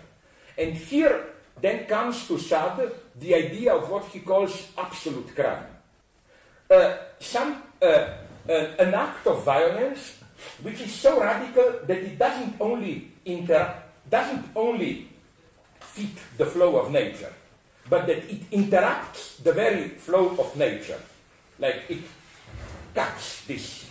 Which is why Sade was so interesting in this radical death, where you don't just kill someone so that then out of this another person is born, whatever, but you, as it were, stop the very cycle of reproduction and so on. And what's my point here then?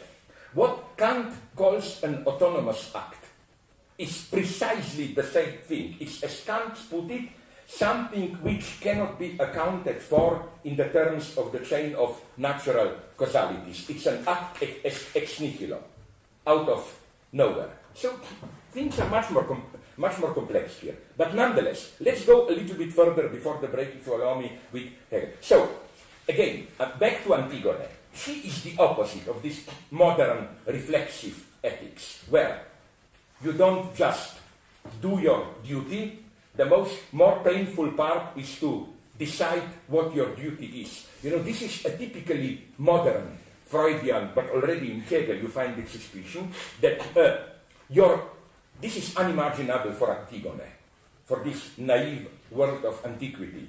The idea that you cannot trust your substantial ethical instincts. They can cheat. You can experience something as your duty, but what if you are doing it for some secretly pathological reasons, to profit in a secret way? This universalized suspicion is typically modern attitude. Okay, let's go on with Antigone. So this is her immediate ethical nature. But Hegel tries to prove that there is already a crack in this edifice, that Antigone's universe uh, collapses. How? His point is that this is her starting point of Antigone. The, these unwritten eternal laws, which are simply here, are telling her that a dead person should be properly buried through the ritual and so on, and that's her duty. That's what she is. She cannot help it. But once she does the forbidden act, performing the funeral rite for, how do you pronounce it? I pronounce it usually the Greek way, Polyneikos. How do you pronounce it? Polynices, whatever. Okay, I will stick to the Greek way. And confronts the consequences. the threat that she will die while still alive, you know, that she will be excommunicated, buried alive. Only then she becomes aware of the actual rule that guided her. Through the act, she discovers beneath this universality, one has to respect unwritten laws, the particular rule. That's another quote, which comes later from Antigone. What law do I appeal to claiming this? And then, this is the famous passage. If my husband died, there would be another one. And if I were to lose a child of mine, I would have another with some other man. But since my father and my mother too are hidden away in Hades' house, I never have another living brother. That was the law I used to honor, and so on. So here, after the fact, she says something very different. It's not just generally unwritten laws, say, which are She said only for the brother. And it's interesting how dramatic this point is.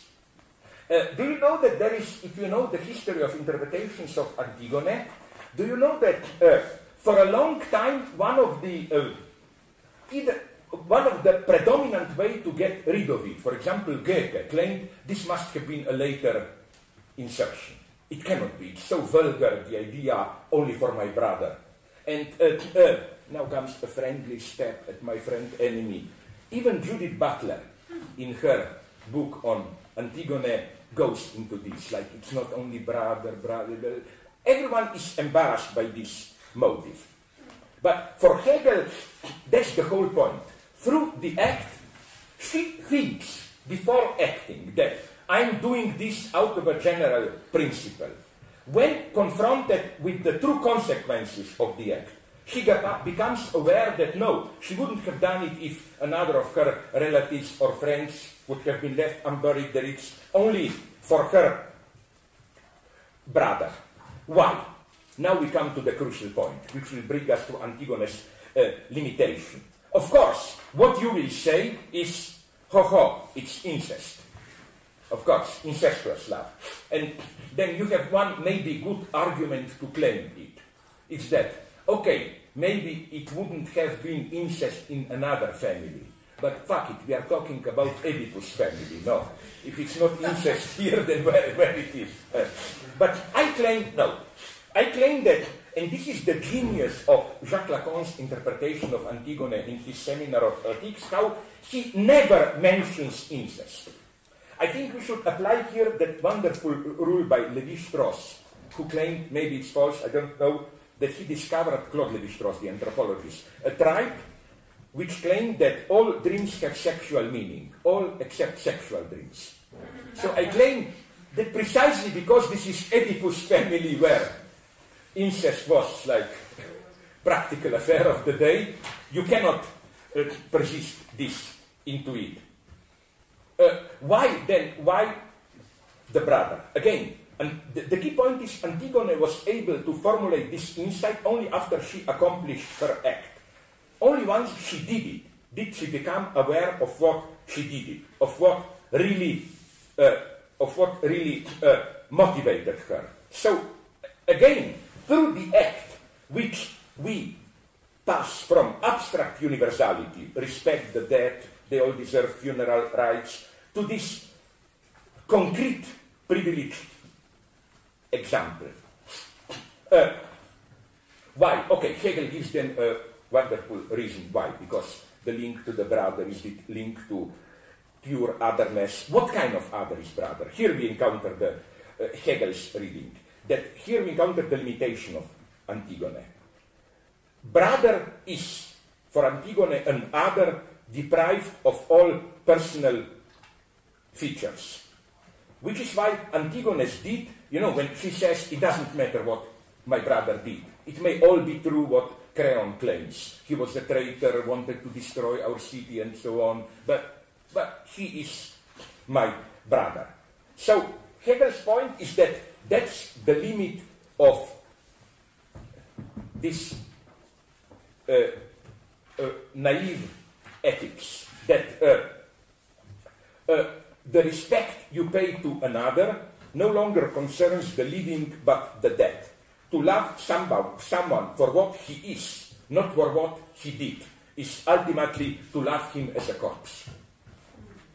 That is to say, that's for him the inherent limitation again or of, anti- of this naive love, that it works only if the other whom you unconditionally love is, is uh, reduced to a dead one. Uh, uh, okay, here Antigone catastrophically again confronts the limitation and so on and so on. But how that do we pass from this to tragedy? Ah, this is the beauty of Hegel. Hegel's point, and I think he was absolutely right, is that it's not that after the Greek tragedies there comes comedy. Either already in the Greek time, you know how it was usually done. Four games, I think, per day. This, like, not double bill as in Hollywood when I was young, but quadruple bill. uh, that it was, you know, three tragedies and a comedy. Not only in this way, and also not only historically, in the sense that you know that later in Roman times we have comedies. For Hegel, there is a precise point, precisely as a reaction to realizing the deadlock of her love, this mortifying dimension, that a comical element enters, occurs in Antigone herself. Let me be precise here. How? Hegel noticed something weird happening to Antigone after she pathetically assumes her fate.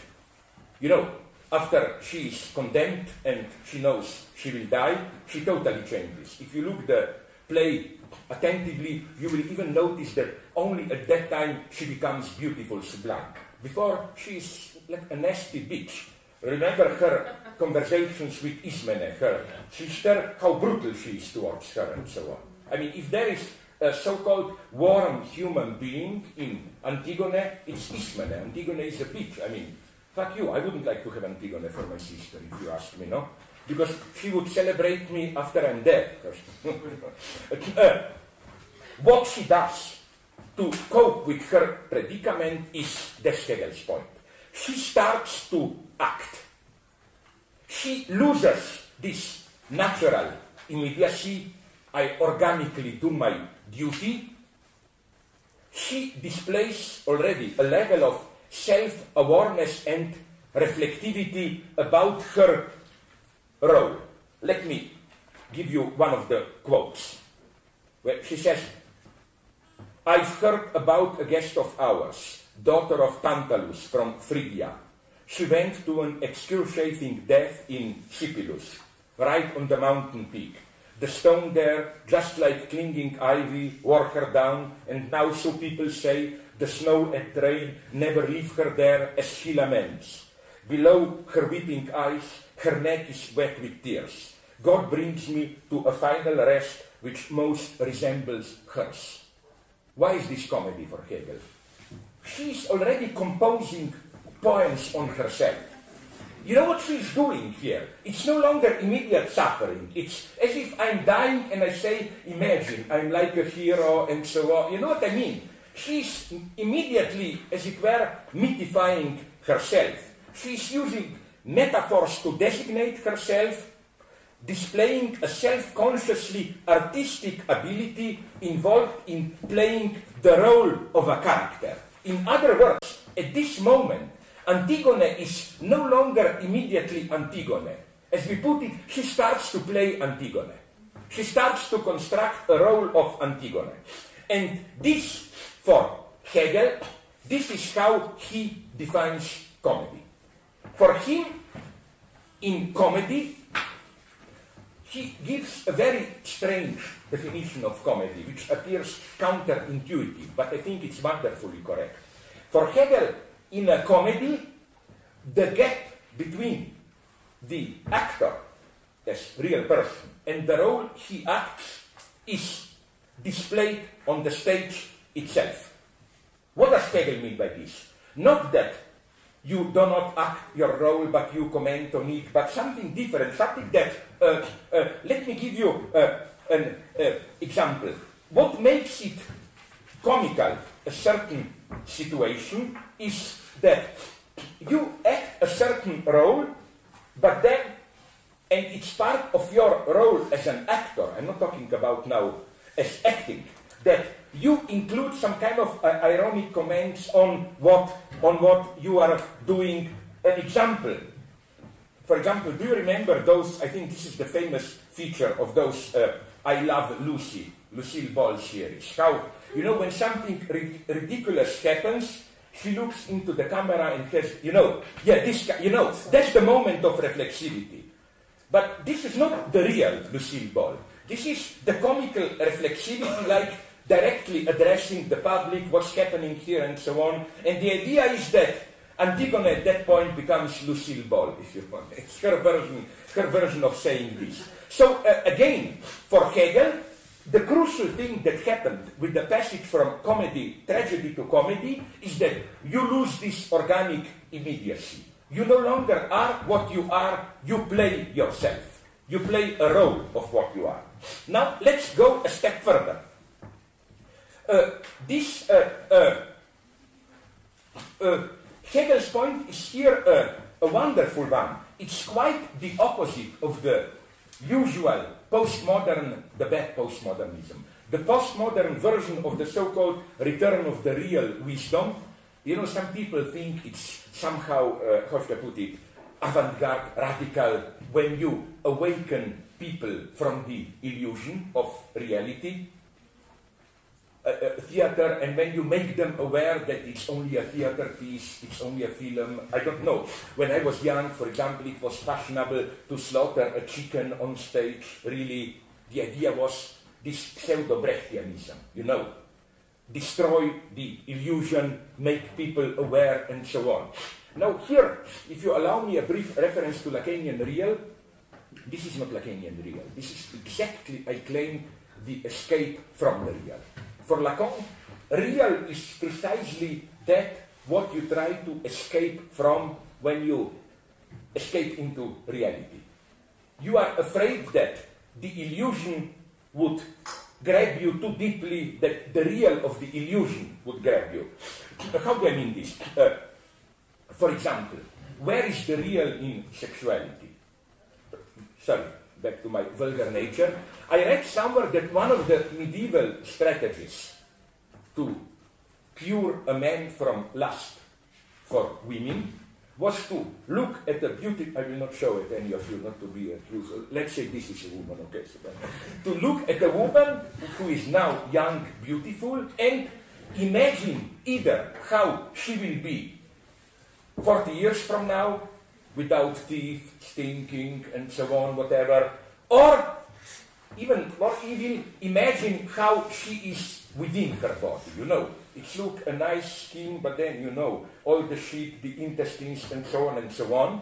So the idea is confront that real and it will cure you of desire. But that's not the Lacanian real. The Lacanian real is the, this is wisdom. This is wisdom. Confront reality and so on. For Lacan, the real is precisely the pure power of this surface which may drag you into it. Real is for Lacan pure appearance. It's not this idea of we have appearances and we have to penetrate the appearances into the real. Real is not what you get at once you tear away the, the, the screen of appearances. Real is the, how do you call it, spectral power of appearance as such you know which movie portrays this nicely? I hope you saw it. Fuck it, I like it. I admit it. Uh, Jim Carrey, The Mask. Yeah. The real is not the re- behind the mask is just his fucking stupid face, and his face is stupid enough. Uh, uh, the, you know, the real is, and here you see why real is for Lacan death drive and compulsion to repeat. Real, you remember when he puts the mask on, he gets caught into this absolute compulsion to act like a cartoon character. This is the spectral undead real. He becomes an entity of pure drive. Uh, he, he even uses once, I mean, the character he plays, a wonderful phrase where he says, uh, uh, uh where he says, it's horrible, I'm totally lost because I can do whatever I want. And so, so what I, and I made, if you don't believe me, to me here you can encounter. I made a very brutal, I don't want to repeat it, it wasn't nice, experiment with my son here when he was young. Uh, here not stupid here. I showed him my, I approached him with a mask on. He was a little bit afraid. Then I put the mask off. So you say, hey, it's only your stupid fucking father. then I put the mask on, he was terrified even more again. And he was right. Is he connected to No, connected to in the sense that he knew that there is more reality in the mask.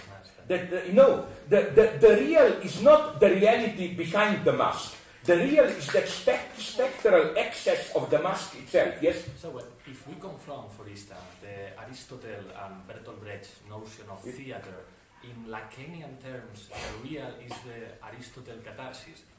I mean, Oh, you got me here. Here I. Okay, there are limits to my bluffing. I'm tempted to say I don't know. I don't know enough to answer you properly because I maybe should have said this, but I am much spontaneously I'm on the side of Brecht here. The way I would have saved Brecht would have been to claim that this reading of Brecht, this uh, uh, this uh, so-called extraneation.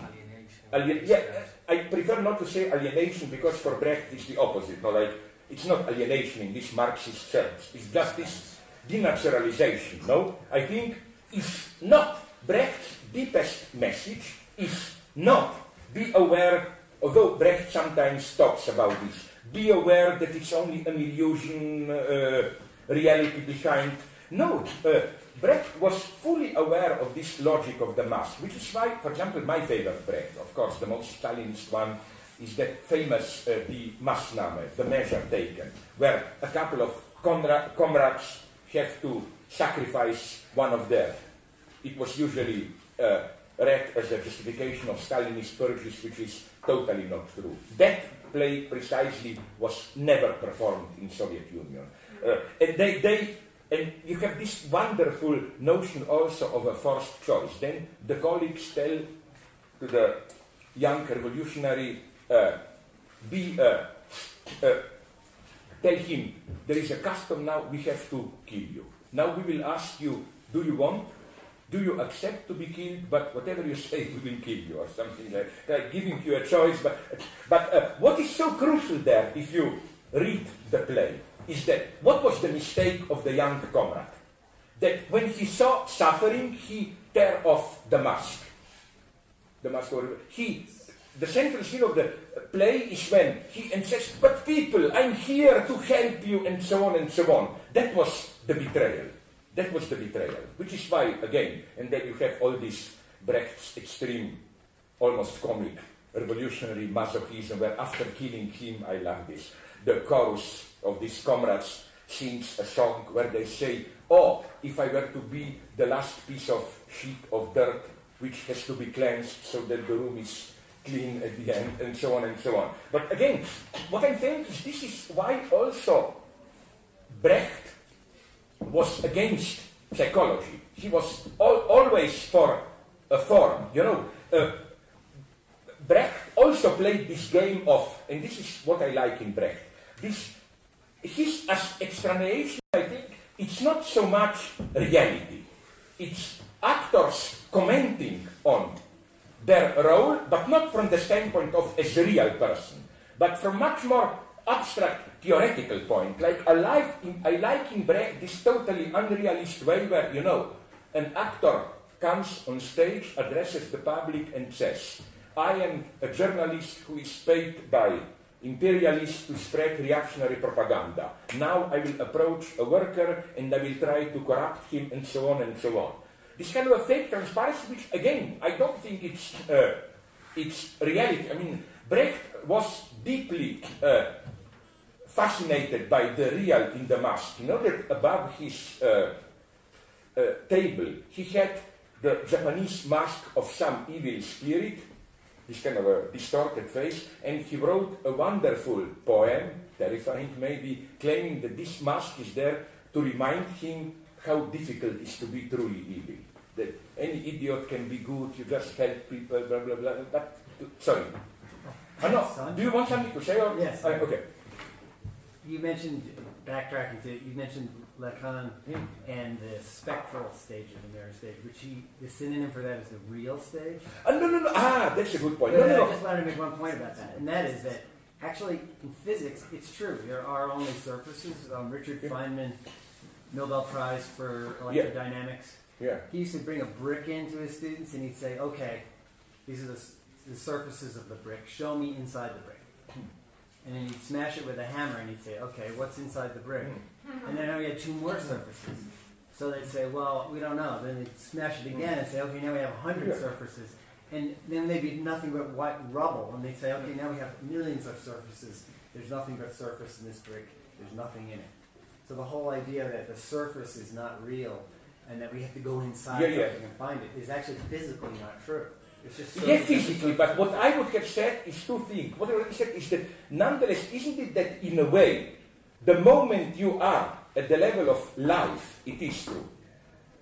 You know what I mean? Like, it's counterintuitive to say, I will again have to be tasteless. Okay, I'll be tasteless against myself. That, okay, this is surface, but then you cut in and it's another surface. It's not simply another surface. There is, there is, the skin is effectively a surface in some sense.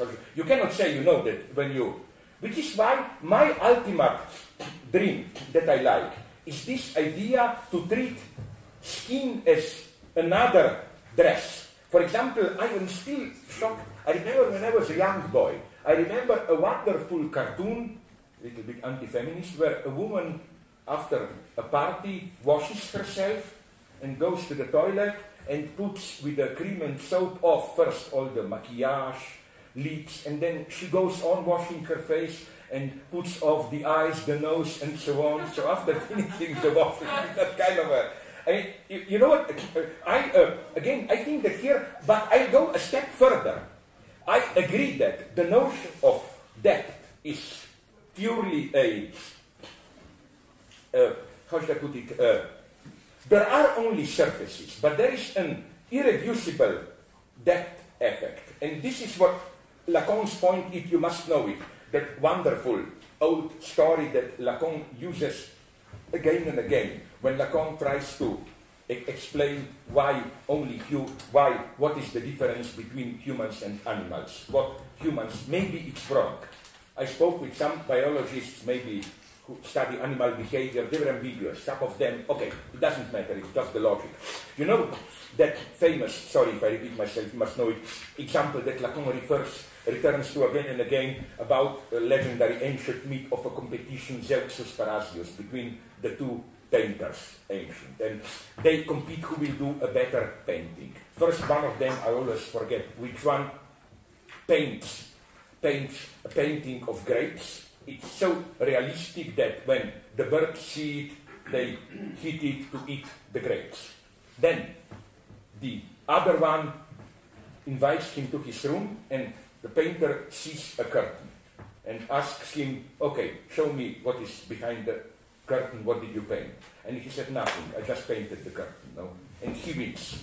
That is to say that, that the true illusion is not what is behind the curtain. The true illusion is to organize the surface in such a way that it generates the... Sorry? Yeah, but in this precise sense that you and uh, Lacan's idea is this is femininity as masquerade. It's not nothing behind the curtain. The illusion is the very illusion of depth. How should I put it? And uh, then we can. This is how then Lacan connects this kind of cheating with the idea that animals can be cheated in a simple, direct way of you pretend that you are A, but you are in reality B. Only humans can cheat, according to Lacan, I know it's, don't know if it's true, uh, in a reflexive way, that you cheat in such a way that you say A, because you, you count on the fact that the other will think that this is only a mask for B, but you cheat by telling the truth. That only humans can cheat by telling the truth. Like, uh, let's say another sadistic example. Sorry, I love you all, but let's say this will be really evil. Let's say, but I will meet you. This is just my evil mind. You know what Aristotle said? My God, there are Pla- Plato. There are only two kinds of persons: those who have evil dreams and those who do evil things in reality. No, I mean, it's different. Let's say, let's say, I I know that you know that you suspect me that I want to avoid you, talking with you, your boring questions after the class. No, let us say that I know that you know. So let us say you encounter me on the street and I you ask me where will you be in the evening? Up here or down in the lobby? Now I tell you I will be down in the lobby. My idea is that because you suspect me, you will come here. He was lying, no? But I will count on this and I will really stay in the lobby, no? You know that to lie, to lie, to lie, to lie in the guise of truth. Or, how should I put it? To feign to feign, as Lacan puts it. To play to play. That's for Lacan the truly symbolic trick. And so, uh, sorry, immediately, uh, uh, uh, uh, back, to, uh, back to this point, so for Lacan, this is, this is, how should I put it, this is the symbolic, symbolic cheating as such, and, sorry, you want to... Well, there's a famous Jewish joke about the two businessmen from Minsk and some other. Oh, that's Lacan's big Right. example, yes, Right. where are you So- going so to? They always lie because Yeah, they're competing yeah, with each other. I'm yeah. going to Minsk, and then finally one day the person says the truth. I'm going to Minsk, and the other says, "You lie. You really are going to Minsk." Yeah, yeah, yeah, yeah, yeah, yeah, yeah, the Freudian version is, but you know who has the best example of this? I eternally quote it, I'm sorry if I repeat my, myself. It is the classical one. Marx Brothers, you know, that one. This guy uh, talks as an idiot, acts as an idiot. This shouldn't deceive you, this guy is an idiot. I mean, uh, so in this sense, Hegel uses exactly the same metaphor, where he says that uh, uh, behind the veil of appearance is nothing, there is only what we put behind, or, uh, or to put it in another way, for Hegel, that is the appearance of depth, in the sense of, uh, uh, how I put it, depth is a matter of appearance, in the sense of there is nothing really behind, but you can organize appearances in such a way that the appearance will be generated that there is something behind the appearance, how should I put it? That all there is are appearances. All there is are inconsistencies. So what does this mean? Now, just to conclude, then you get your fucking break. Yes? I have a, a question concerning the real. Yeah. And uh, I'm thinking the silence of the lambs, the movie. Yeah. So the skin is, is all the time is building. Ah, yeah, because that, yeah, yeah, yeah, yeah. So I'm trying to see how do you, where do you think that the power of the real gets its strength? Get From, from where does the real get its own strength? Like where does the mask becomes, you know, a, a frightening thing? I mean, how because if, if you It's a, yeah, I see your question. It's a good question. Maybe, I, again, I don't like to bluff more than necessary. I don't think I have a proper answer now.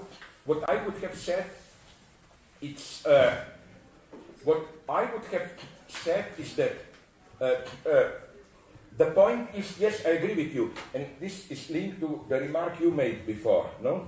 Uh, Lacan started with this depreciation of appearance as imaginary and so on and so on. I think it's crucial in how only in later Lacan, starting from the seminar 11, the, the real is no longer this hard real, this pseudo-Nietzschean real, you know, this idea of real is too traumatic, too painful, so we need screens, we need masks to know that, that uh, the real is this spectral force of appearance as such. Now, uh, my answer would have been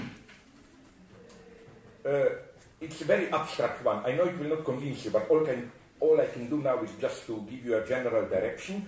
My answer would have been uh, the way Lacan treat fantasy, that is to say, how does the mask relate to, to, uh, to the, its location? If a mask masks some symbolic or whatever other content, it's still imaginary. If the mask is a mask of nothing, it's real. You know which, uh, uh, I will give you a simple example, but maybe it will work, which I often use to show this power of real as death drive and so on and so on. That's real. You remember, uh, did you see David Lynch, Mulholland Drive? You remember that nice scene when they're in some shitty jazz or whatever club where an actress is, singer is singing on stage, she collapses, the singing goes on. This is the moment of the real where, as it were, it's almost like, you know, Cheshire Cat in Alice in Wonderland, when the partial object, the full, the smile survives, insists. So here, uh, uh, there is even a better scene that you find along the same lines. I really love it. It's maybe the best. In that underestimated masterpiece by Sergio Leone, his last film, Once Upon a Time in America. You remember at the beginning, the phone is ringing endlessly, and then you get a whole flashback, three minutes. Then the guy hand picks up the phone, but the ringing goes on. Now, of course, this is not a magic movie. That is to say, both in Lynch and here in Sergio Leone, you immediately afterwards get a rational explanation. In Sergio Leone, in David Lynch, is of course that it was a playback. In Sergio Leone, is simply that the scene we saw, somebody picking up the phone, was still within the hallucination, that it wasn't uh, uh, uh, the real phone and so on. But what I'm saying is that this magical moment when some appearance haunts you, but appearance beneath which there is nothing. I think this is maybe the most horrible experience. The experience when appearance is deprived of its substance. This is death? Let me give you another example to make it clear. Are you just scratching or you have a question? Okay, can I just finish then? Sorry. Uh, uh, uh, you know, usually we say images are just appearances and there is a substance behind. This is how, for example, Schopenhauer interpreted the power of music. That why is music more forceful than other arts? His idea was other arts works, works like poetry, painting, works through representations, images, but music in its rhythm directly renders what Schopenhauer calls the will, the life force. And you can get this excess in a romantic way. Did you see, for example, the effect is usually kitschy. Chaplin's masterpiece, I think, City Lights. You remember at the end when the girl, eh, before blind girl, recognizes him, you have this Puccini-like kitschy, triumphant music, and then you have the end, but the music goes on. It's as if you have this excess over the images of pure life force. But that would be life drive. But then the, the, the, example I usually quote, maybe you know it, it, it really traumatized me when I saw it. It really worked. Some Balanchine, you know, the ballet guy, staged some piece of Webern, Anton Webern. You know what's the problem with Webern? You have his complete works on three CDs, no? Like Webern's long, longest piece is 10 minutes or something like that, no? So, of course, how did Balanchine do it? You have dancers dancing on music. Then, music stops, they continue to dance. I mean, the effect was terrifying. As if the living dead, you know. It's as if precisely they are, before you took the appearance as representation of the will, life force, or whatever. But then, this death drive force of appearance is for me precisely when you subtract the life substance, but, but the appearance goes on. But let me just conclude, because then after the break we will go into another line, if you allow me. Just, I just want now to overrun another criticism that you may have, which is that is then my result this kind of extremely boring postmodern stupidity that, you know, we just play roles, there are just appearances, there is no authenticity. But before I do this, sorry, you have a question, please. Oh, I just wanted to add to the the not only the sort of this mask with nothing behind it, but the appearance of maybe there being something behind it, a phallus, Mhm. the sort of Um, like last time when you mentioned the square root of negative one has something to do with Mm. real, it also it's also Lacan you know calls the phallus.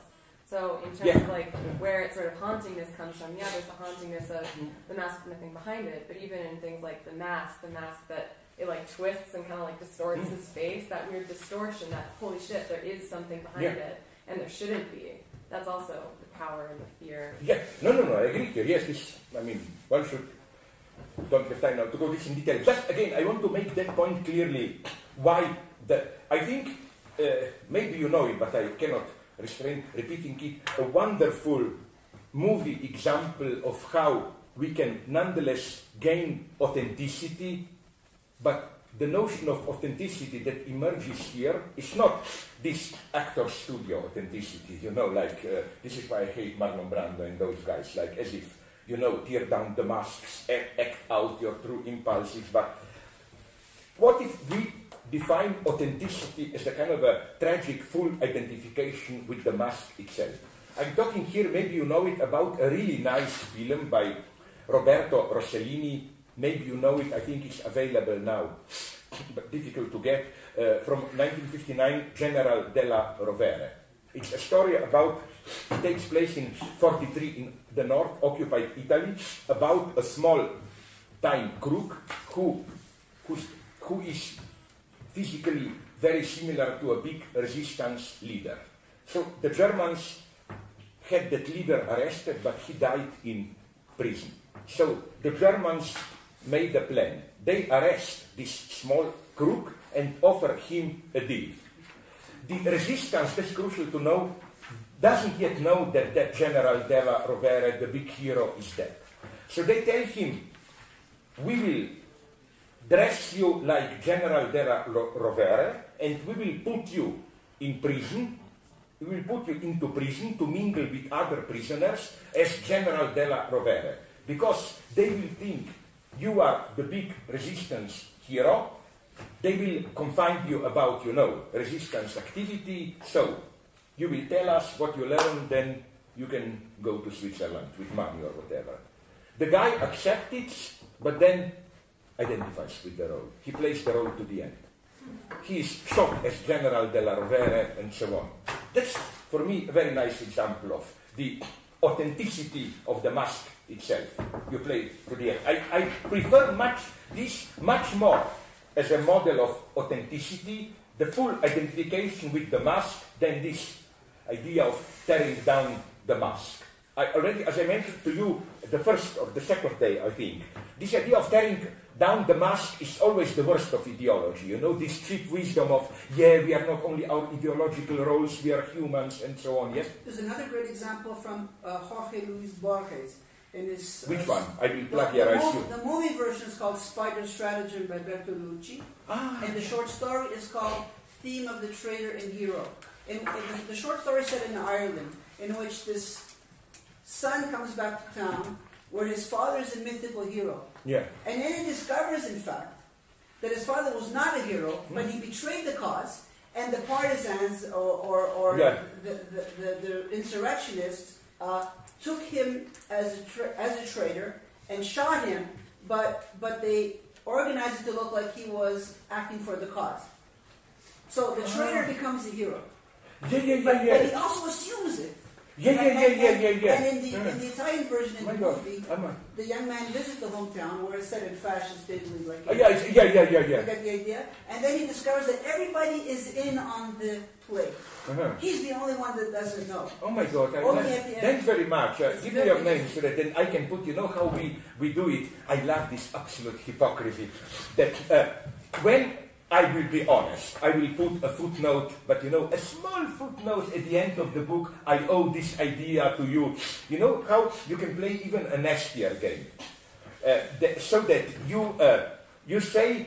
After writing this book, I discovered that a good friend of mine had a similar idea and so on. There's all these strategies of cheating and so on. You know where I was the nastiest, but it was mad at me? With Joan Copjec. I took an idea from her. So in the first version, I put a footnote. You know, you have this phrase, typical, where you say, I borrowed this idea from blah blah, but of course, it's his idea, but all, if there are any mistakes, misdevelopments, they are my fault. I just turned it around. I said, I took this idea from Joan Copjec, but I developed it, so it's mine. But if anything is wrong, then fuck it, it's her idea. So no? Unfortunately, she disappointed me. She had some problems. she didn't, she wanted to be celeb. Okay, but uh, uh, you know what? Uh, there are uh, uh, men, uh, yes, uh, speaking Bertolucci, I totally agree with you. I think the early Bertolucci's are his true masterpieces. This one, and then of course Prima della Rivoluzione, before the revolution, and so on. He was, I think uh, 19th, uh, this uh, 20th century, Novecento is so-so. After that, uh, starting with that with Jill Clayburgh, La Luna, incest story, it goes down. Then movies like The Little Buddha, they are stuff for Gulag, because that's what it to be. Okay, let's do it now, and then we go on if you want the stupid thing.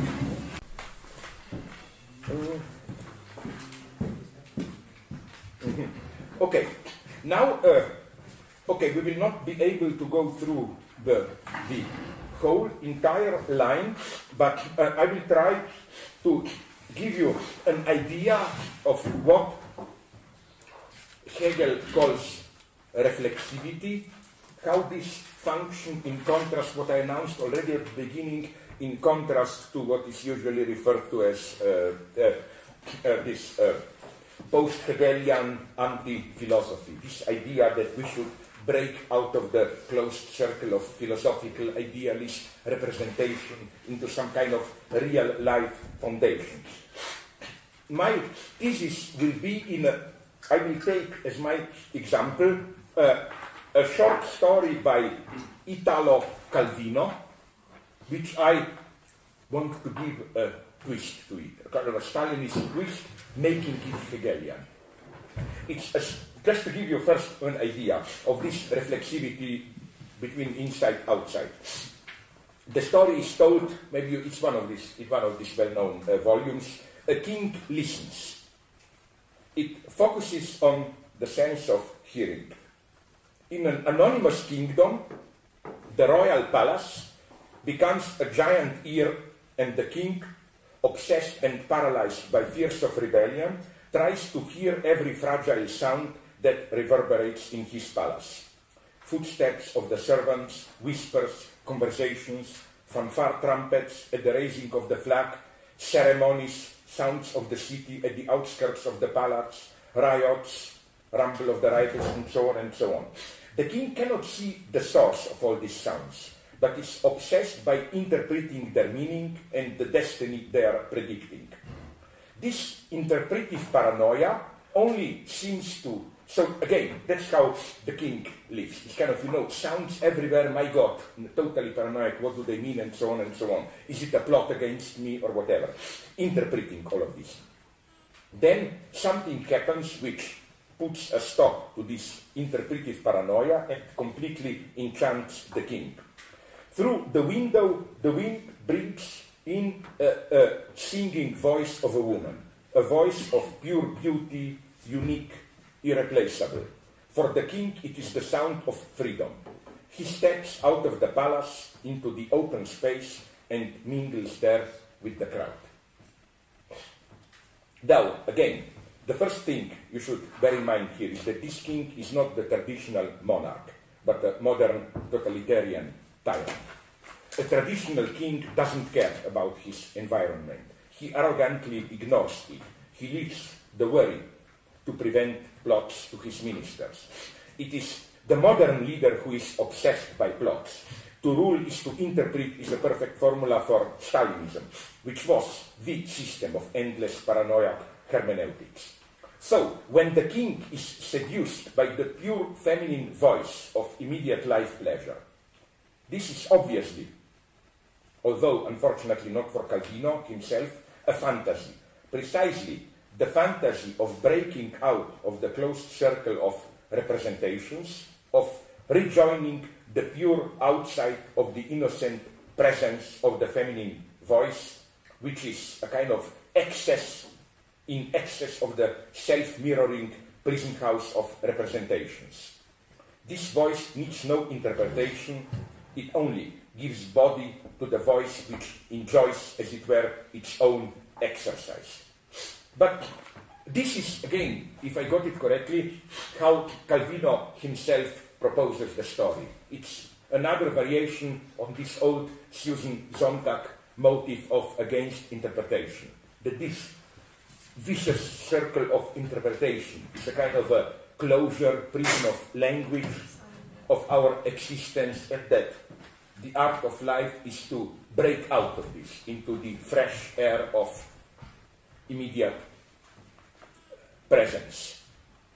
But I think that uh, I will simply try now to, of course, I disagree with this. I don't, I think this is a metaphysical myth. So how should we rewrite the story? If you know my evil Stalinist mind, you will already have guessed it. How should we rewrite the story to make it the way I want to have it? what is missing here is the way this innocent externality of the voice is itself already, how should I put it, marked, inscribed into the mirror of interpretive representation. What we should do is this, I think. This is how I would have added another, just one paragraph to the story.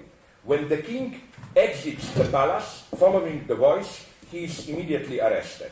The feminine voice was an instrument of the plotters to lure him out of the safety of the guarded palace, and so on and so on. I would like to, the precisely, you know, this point of externality he clings to, he falls into the trap, that's the true plot. The true plot is not all the rumors and so on. The true intelligent plot is precisely to give you a way out, which brings us, if I may indulge in another ideological reflection, maybe you know this line, but I like it, nonetheless, which brings us to how we should interpret this critique of ideology, this, how should I call it, reference to the obscenity of the sounds themselves, the obscene materiality of language, voice, of symbolic texture. Uh, maybe you know the story, but I, I would like to repeat it. Something happened, some, you know, I come from Slovenia, which is south of Austria in south of Austria, bordering Slovenia, there is a province called Kärnten, Carinthia. They had the glorious leader Uh, uh, uh, Jörg Haider, you know, the well-known proto-fascist populist. His card, which he played again and again in politics, was that, which is totally ridiculous, that we Slovenes pose a threat to Carinthia that we want to occupy it. So, his big political motto was Kärnten bleibt Deutsch. Carinthia will or should remain German. How did some friends of mine, not but I met them later, uh, leftists counter-attack? Not as you would have expected with a complex interpretation.